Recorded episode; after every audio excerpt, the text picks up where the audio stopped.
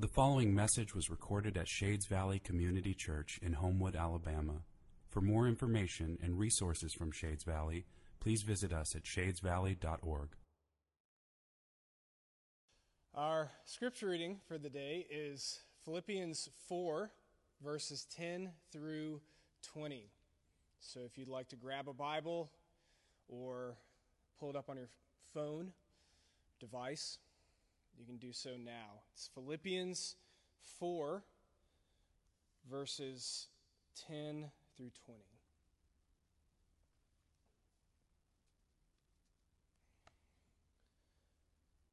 I rejoiced in the Lord greatly that now at length you have revived your concern for me. You were indeed concerned for me, but you had no opportunity. Not that I am speaking of being in need, for I have learned in whatever situation I am to be content. I know how to be brought low, and I know how to abound in any and every circumstance. I have learned the secret of facing plenty and hunger, abundance and need. I can do all things through him who strengthens me. Yet it was kind of you to share my trouble. And you, Philippians, yourselves know that in the beginning of the gospel, when I left Macedonia, no church entered into partnership with me in giving and receiving except you only. Even in Thessalonica, you sent me help for my needs once and again. Not that I seek the gift, but I seek the fruit that increases to your credit. I have received full payment and more. I am well supplied, having received from Epaphroditus the gifts you sent a fragrant offering, a sacrifice acceptable and pleasing to God. And my God will supply every need of yours according to his riches in glory in Christ Jesus. To our God and Father be glory forever and ever. Amen. This is the word of the Lord. So I invite you to open your Bibles to Philippians 4 if you haven't done so already. Uh, today is Palm Sunday when we remember Jesus' entrance into the city of Jerusalem for what would be his final week before his crucifixion.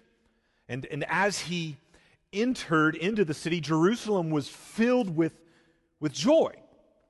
And Jesus came riding on a donkey. Israel's kings rode donkeys during times of peace. Horses were for war. And so he comes riding this beast of, of peace, and the people wave palm branches, which are symbolic of, of victory. That's what they do when a king returned from victory. So, so the picture is Jesus entering into the city as a victorious king who brings peace.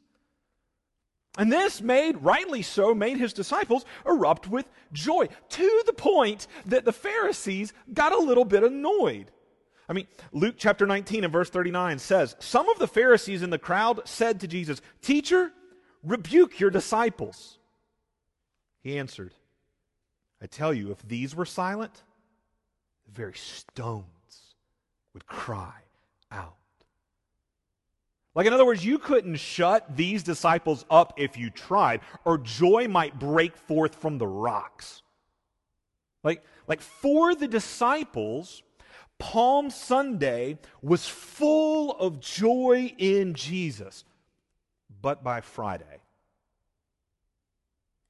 Matthew 26 and verse 56 says, Then all the disciples left Jesus and fled. Jesus is arrested, mocked, whipped, crowned with thorns as if to prove he's not a victorious king that, that Palm Sunday claimed he was. No, it, it, it was almost as if to say, see what kind of crown he truly wears, one that shows he's defeated and on his way to death. And so the disciples left. They fled, for joy in Jesus had fled from them. Like, how?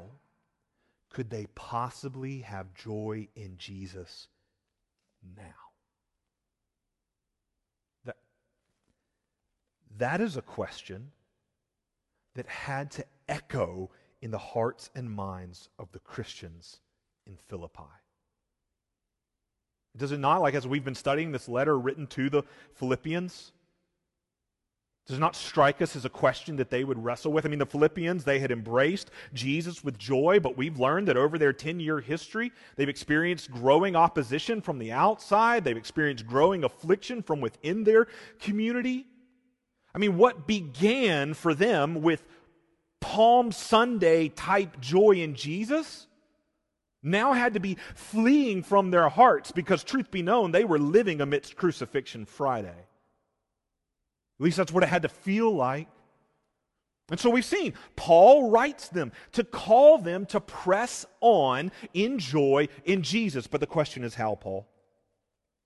Like, how? This is the question echoing around in their hearts and minds, right? How could the Philippians possibly have joy in Jesus now? And if we're honest, shades, if we're honest, that question is echoing around in the hearts and minds of many of us today. I mean, many of you have got to feel like, great. It's great that it's Palm Sunday and all. We're supposed to be filled with joy in Jesus, but if we're honest, it feels a whole lot more like our world is living in the midst of Crucifixion Friday. And joy in Jesus is not filling us, but fleeing from us. Like amidst a global pandemic with over a million cases of COVID 19 and a constantly climbing death toll, amidst social isolation with no real end in sight, amidst all this darkness that would tempt us towards despair, how could we possibly have joy in Jesus? Paul believes it's possible. Paul believes it's possible. I know that because he closes this letter with a call for us to have joy in all. In all circumstances, in all days, in all the things that we face, in all the Palm Sundays, and in all the crucifixion Fridays. Paul calls Philippi and he calls us to press on toward joy in Jesus in all things. Our question is how? Paul, how in the world are we supposed to have joy in all? His answer begins in verse 10. Read it with me Philippians 4 and verse 10. I rejoiced in the Lord greatly. Megalos is the Greek word. You can hear our English word, mega, in there big. Paul says, I've got mega joy, great joy. That phrase that he uses right there, uh, the, the, Bible uses that phrase to speak of this kind of joy uh, in times like surrounding the birth of Christ. It, it talks about joy, megalos, uh, about when it, when it talks about the resurrection of Christ, the ascension of Christ, the preaching of the gospel in, in power. And Paul says, yep, that's the kind of joy I'm feeling right in this moment. Jesus being born, Jesus rising, Jesus ascending kind of joy. Mega joy. But don't forget, Shades, like, Paul is in prison when he says this. He's not standing at the empty tomb or at the manger side. He's in prison. It's not exactly Palm Sunday in Paul's world. No, I mean, he himself has described his life as feeling a lot more like Crucifixion Friday. If you remember, back in chapter 3 and verse 10, Paul spoke of his life as fellowshipping with Christ in his sufferings and becoming like him in his death. Paul says, That's what my life is like. Fellowshipping, hanging out with Jesus in his sufferings becoming more and more like the crucified Messiah. Yet, it is in the midst of a life like that that Paul also says he rejoices greatly. How? How can Paul have joy in all? Let's keep reading. Verse 10. I rejoiced in the Lord greatly that now at length you have revived your concern for me. You were indeed concerned for me, but you had no opportunity. Aha! We go. Paul is rejoicing because the Philippians have done something to help him out while he's in prison. He says they've revived their concern for him. That word revived, it, it pictures a plant blossoming anew in springtime. Like their concern for Paul is showing itself in a new way. What's this new way? Verse 14 helps us answer that question. He says, Yet it was kind of you to share in my trouble.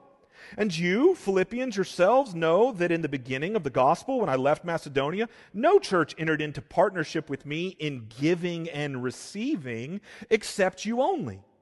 Even in Thessalonica, you sent me help for my needs once and again. Verse 18 I have received full payment and more. I am well supplied, having received from Epaphroditus the gifts you sent.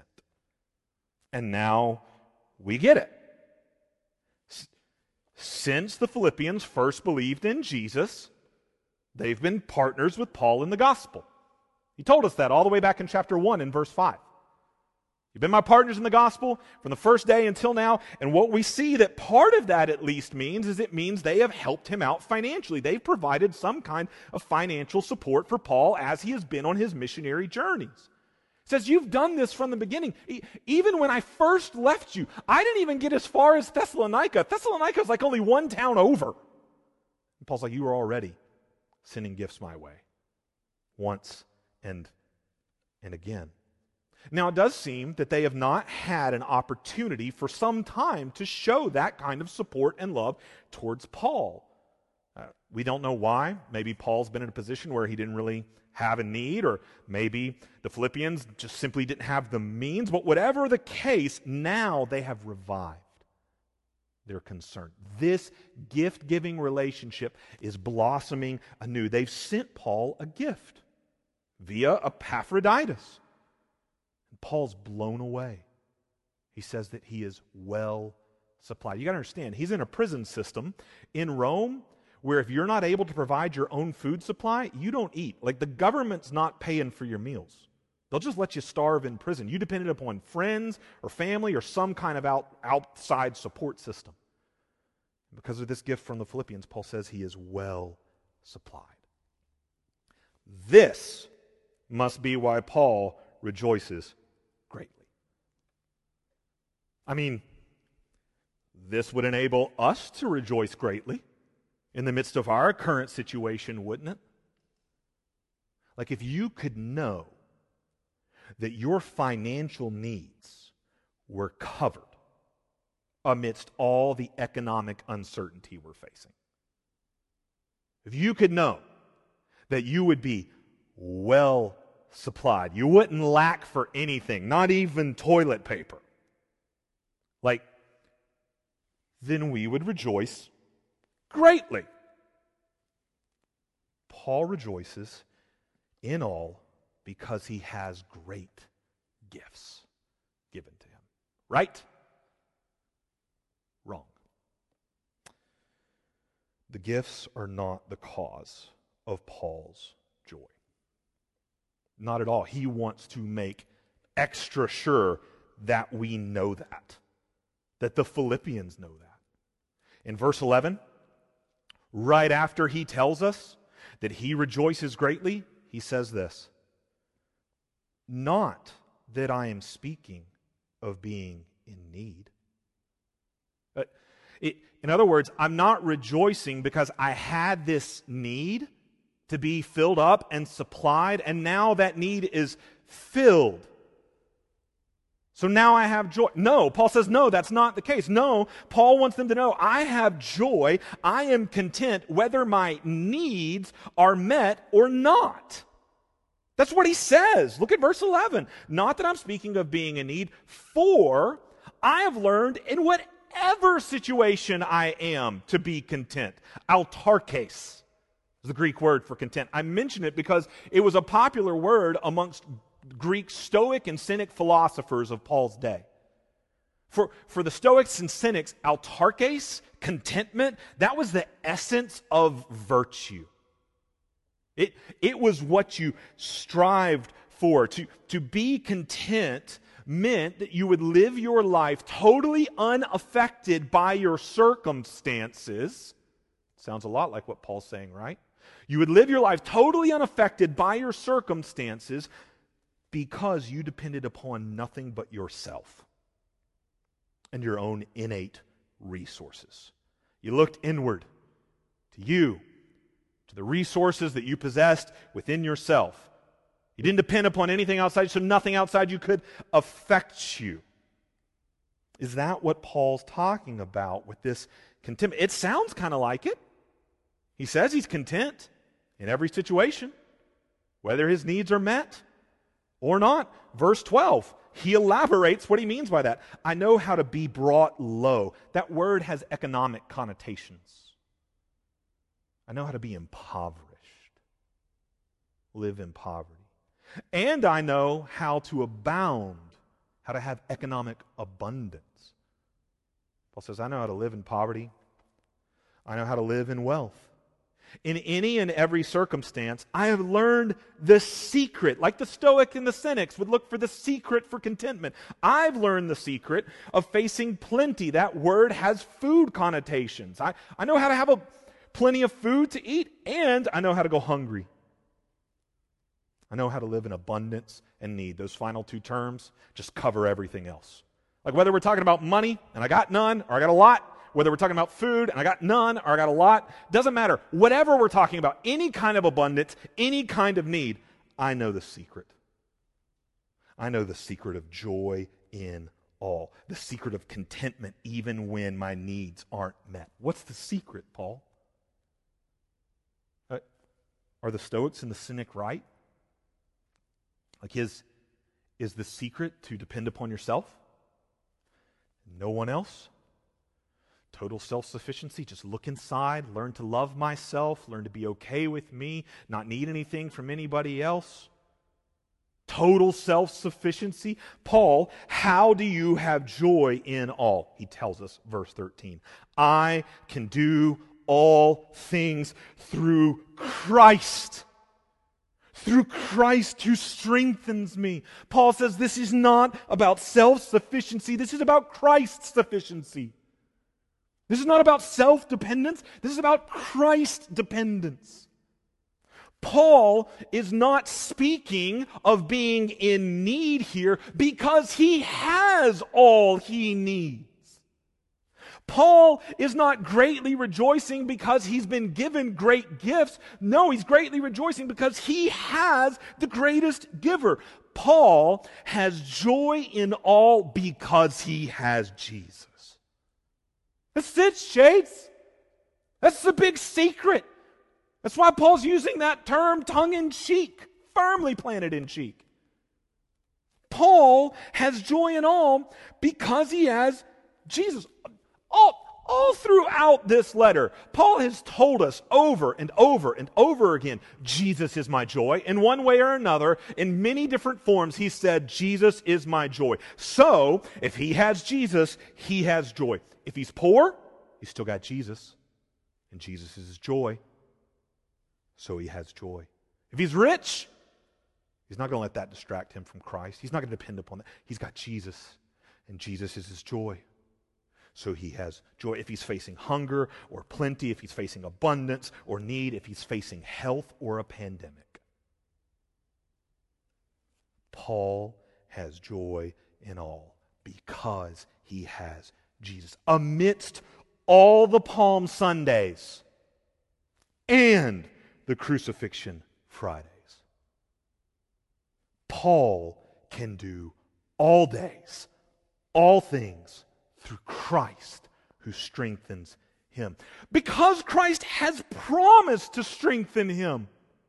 Christ has promised to provide every ounce of power he needs to face everything. A passage that's very similar, parallel to Philippians 4:13 is 2 Corinthians 9 and verse 8. There Paul states it as a promise. This is what he says. And God is able to make all grace abound to you all grace abound to you. Every ounce of grace that you need. In 2 Corinthians 12, he's going to compare that grace with God's power. He's going to say it's power. He's able to make all power, all grace freely abound to you, so that having all sufficiency, you want to guess the root word in Greek? Autarkes, contentment. Having all sufficiency, not of yourself, but of all that God is supplying. He's able to make all grace abound to you so that having all sufficiency in all things at all times, you may abound in every good work. That sounds an awful lot like I can do all things through Christ who strengthens me. God has promised to provide Paul with all he needs in Christ. And Paul lives his life by faith in that promise. If you remember back to chapter 2, we did a whole message where we talked about faith being the means by which God provides the promised power into our lives. We, we compared it to me with my son Asher and me throwing him and him experiencing my power as I throw him. He's only going to experience that power. It's going to be delivered into his life through faith.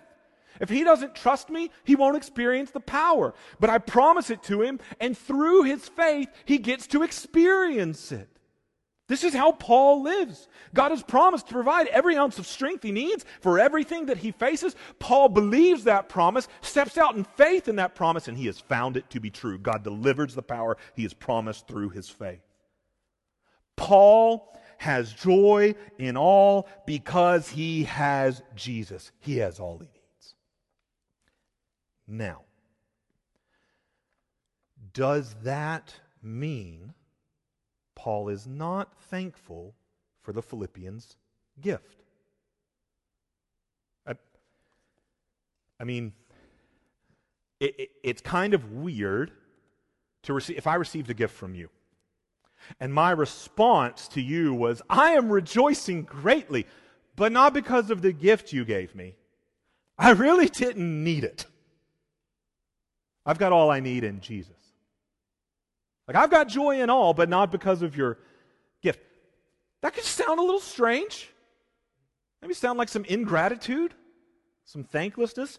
Paul knows that, and he doesn't want his words to come across wrong. So in verse 14, he quickly adds this Yet it was kind of you. It was kind of you to share in my trouble. He's very thankful for what they have done. He's, He's so thankful for what they've done that he goes on a, a, brag session in verses 15 and 16. We already read them, but he basically recounts how they've been helping him in this way since the very beginning of his ministry and all throughout his journeys. And their revived concern on his, it, it, their revived concern, it is part of his greatly rejoicing. How? Like, I, I feel like I've said two things that contradict each other, or maybe you feel that way. It's not the gift that makes him greatly rejoice, but their having given him the gift is part of his greatly rejoicing. How? You see, there is more to Paul having joy in all.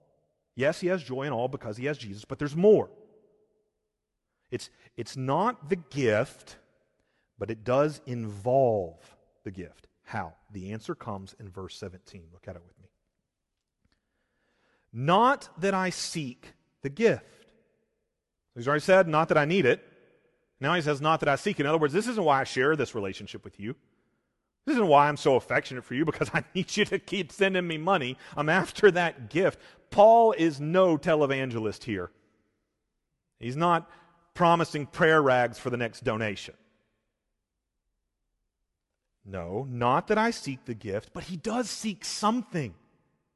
He is after something that is going to contribute to his rejoicing greatly. He's getting that something. What is that? Not that I seek the gift, but I seek the fruit that increases to your credit. What does that mean? Like, I think Paul has already told us what this means. He's, he's reusing some language. If you go back to chapter 1 and verse 22, he says this He says that as long as he lives in the flesh, as long as he is still breathing, that means fruitful, fruitful labor for him. In other words, he says, I want to spend my life laboring for fruit to be born in the lives of those that I minister to. I seek the fruit. That's what I'm living for. That's what I'm laboring for. I seek the fruit. Well, what is the fruit? Again, I think in chapter 1 and verse 25, he tells us, he says, as long as I am in the flesh and I'm with you, the Philippians, here's what I'm aiming at, here's what I'm laboring for, here's the fruit that I'm seeking. He says his aim is their progress and joy in the faith. I want you to make progress in joy. I, I want your joy in Jesus to grow, to, to in increase. The fruit is their progress and joy in the faith. Their ever increasing joy in Jesus, compounding like interest in the bank. That, that's the image that he's using. If we take all this back to chapter 4 and verse 17, that's the image he's using when he says, I seek the fruit that increases to your credit. He's using this image of, of compounding interest. Like, like he's been using financial language to describe this gift, and he keeps carrying that language on right here to say, What I'm after is your joy in Jesus growing and growing and growing. That you would have joy in Jesus, and that glorifies him. And when you see his glory, that gives you more joy, which glorifies him more. You see that glory, it gives you more joy, which glorifies him more. You see that glory, it's compounding interest. It doesn't stop, it just builds. That's, that's what I'm after. I am after your ever increasing joy in Jesus because that glorifies Jesus. When you have joy in Jesus that grows no matter the opposition from the outside, the affliction from within your church, no matter what you are facing, when you have joy in Jesus in the midst of a pandemic, that glorifies Him. Paul is after their ever increasing joy in Jesus because it glorifies Jesus. Verse 18 I have received full payment and more. I am well supplied, having received from Epaphroditus the gifts you sent. And now listen to how he describes that gift a fragrant offering, a sacrifice acceptable and pleasing to God. Your gift, Philippi, is fragrant, acceptable, and pleasing. All, all of that is Old Testament sacrificial language used to describe sacrifices that glorify God. Not every sacrifice glorifies God. We learn that from the very first time we ever read about sacrifices with Cain and Abel, right? Not every sacrifice glorifies God. So, what, what sacrifice is fragrant to Him, acceptable to Him? pleasing to Him? Is it the biggest and the best, the greatest financial gift we can possibly bring? No. The sacrifice that is fragrant, acceptable, and pleasing is not so because of what the gift is, but because of how the gift is offered. The sacrifice that glorifies God is not because of what the gift is, but because of how it is offered with a heart that wants Him, that rejoices in Him that loves him. Psalm 51 and verse 16, David writes, For you will not delight in sacrifice, or I would give it. You will not be pleased, it's one of our words, pleased with a burnt offering. The sacrifices of God are a broken spirit, a broken and contrite heart, O oh God, you will not despise. A heart that comes humbly before you and wants you. It's not the gift, but the heart that wants God as its joy. That is the fragrant, acceptable, pleasing offering to God. And that is what the Philippians have offered. Their gift glorifies Jesus not because Paul is well supplied and it was a substantial financial gift. It glorifies Jesus because it shows that the Philippians' joy is in Jesus. Their joy is not in their money or their possessions. They're willing to let go of that to help the gospel go forward in Paul's missionary efforts because Jesus is their joy. Their joy is not in their security and safety. They're willing to let go of that and to be dangerously associated with Paul as his partners in the gospel. What, what do you think it'd be like in Philippi, a little Rome that prided itself on its Roman citizenship, to find out that this little group of Christians is sending financial support to someone in Roman prison, potentially on death row, as a traitor against the empire?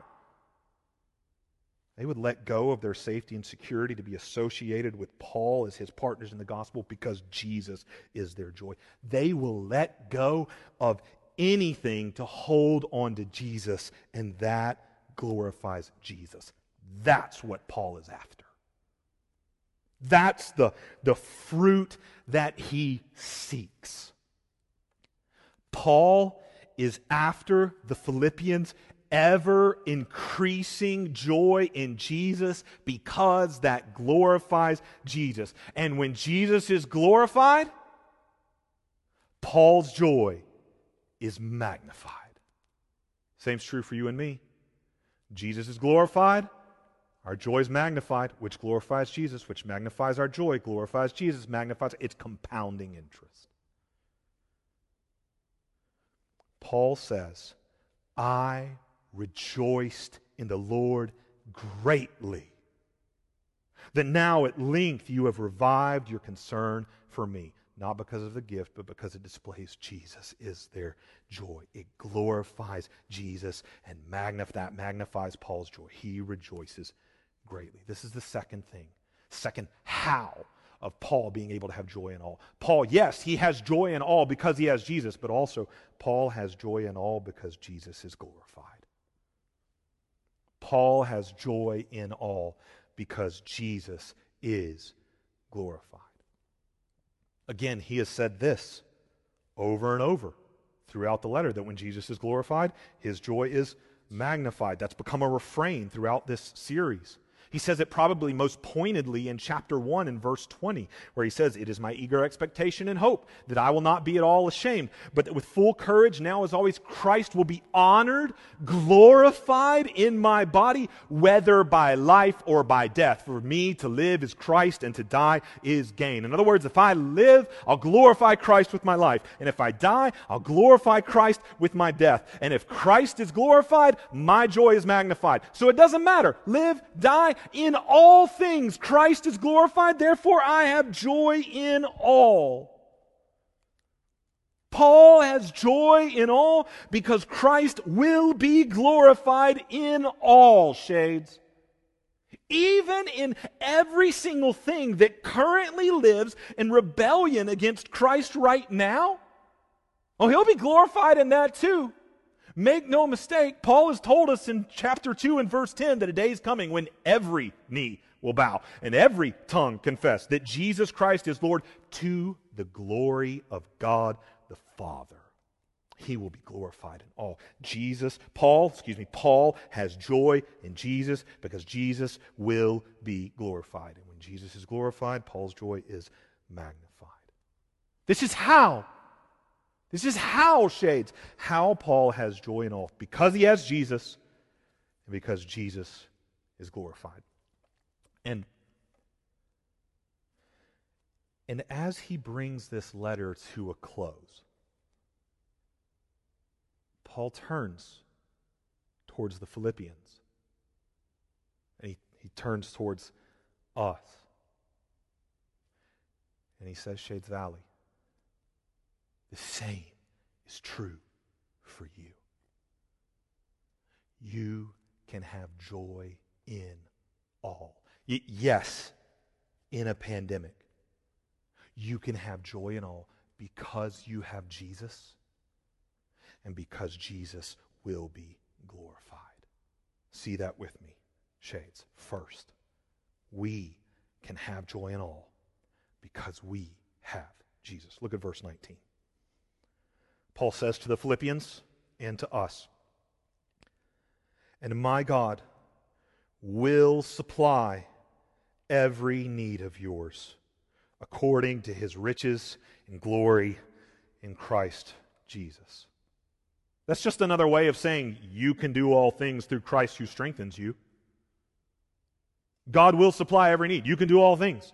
He's going to supply it according to his riches and glory in Christ Jesus. You can do all things through Christ who strengthens you. God will. He says this as a promise. God will.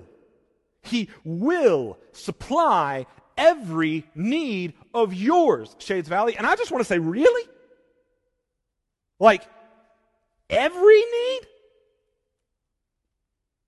And I know Christians without adequate food and clean water. I know Christians who live in extreme poverty. I know Christians who've died from disease. Did God meet their every need? Yes. Oh, shades. Yes, He did. For they did all things through Christ who strengthened them.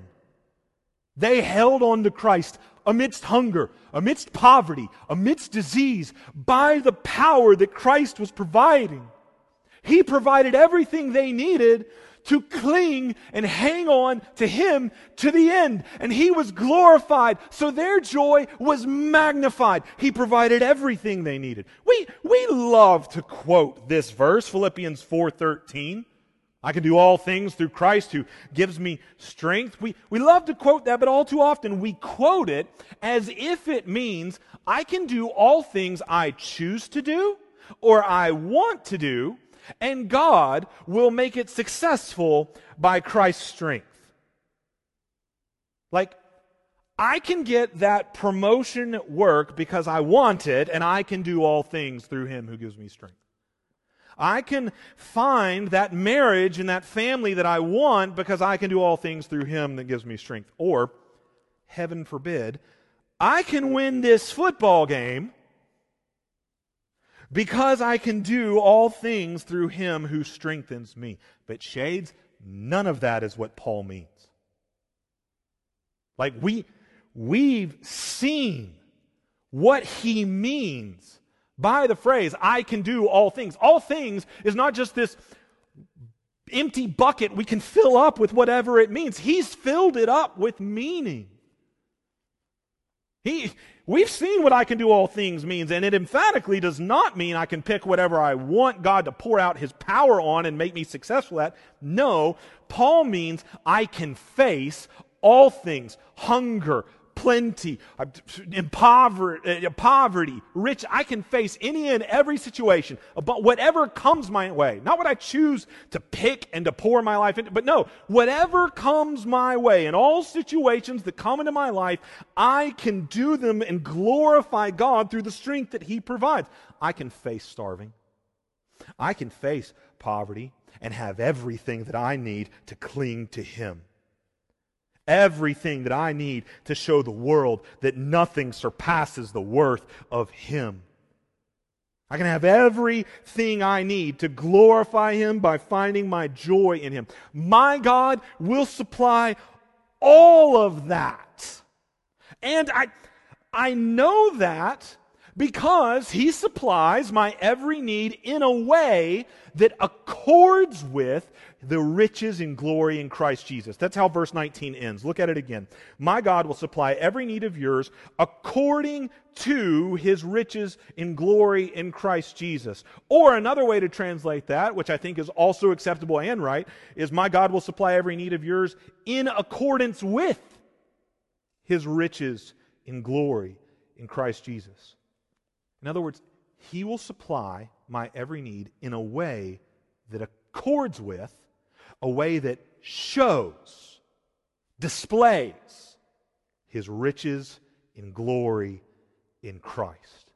He will supply my every need in a way that shows the surpassing worth of Christ. In other words, it's not just from Christ that the strength comes. Christ is not just the source of providing the strength. My God supplies all my needs according to his riches and glory in Christ. That's true but he also does it in a way that displays the surpassing worth of Christ. My God will supply everything I need to cling to Christ in all things so that the world may see the surpassing worth of Jesus. So that the world may see that I live my life. I do all things in his strength. Could God supply us with any greater riches than by giving us Christ? We, we have joy in all because we have Jesus. Shades, you have Jesus. Right, right now. You have Jesus, and no pandemic can take him from you. No job loss can take him. No economic hardship can take him.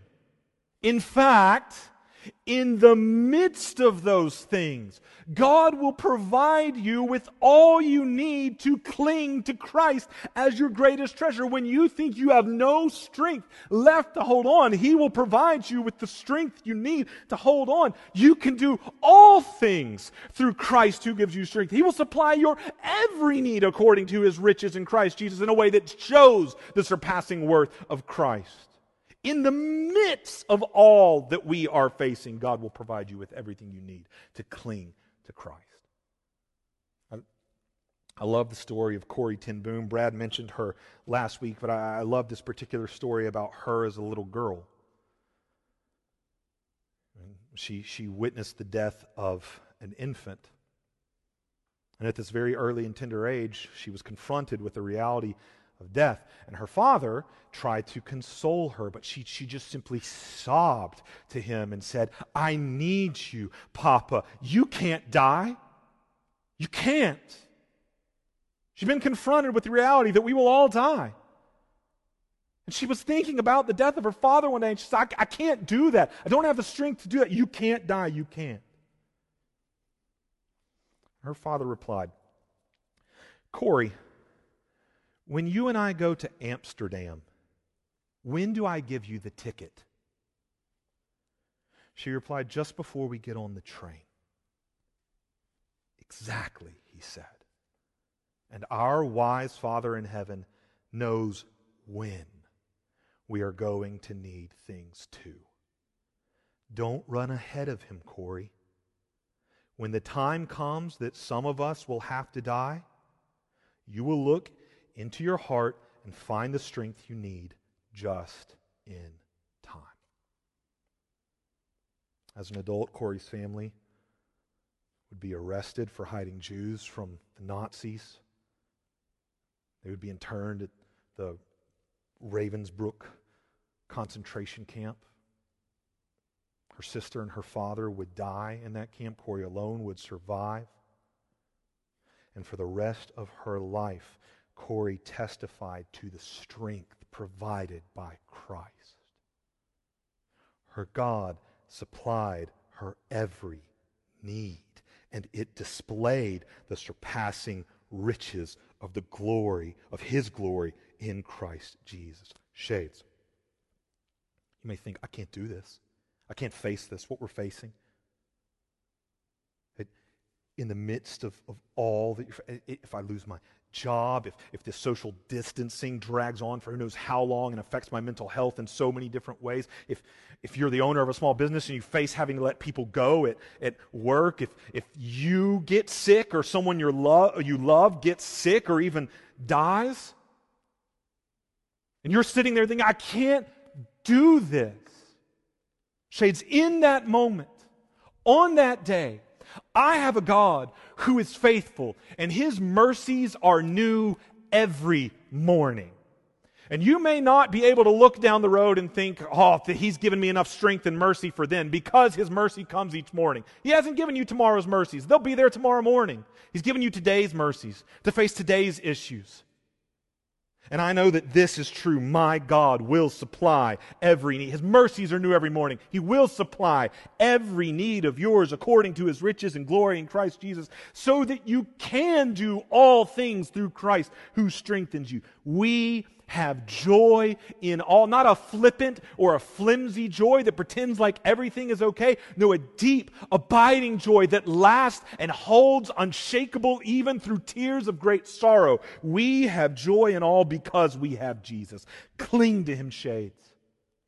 Right, right now, especially now, cling to Him so that the world may see His surpassing worth and they might come to find joy in Him too.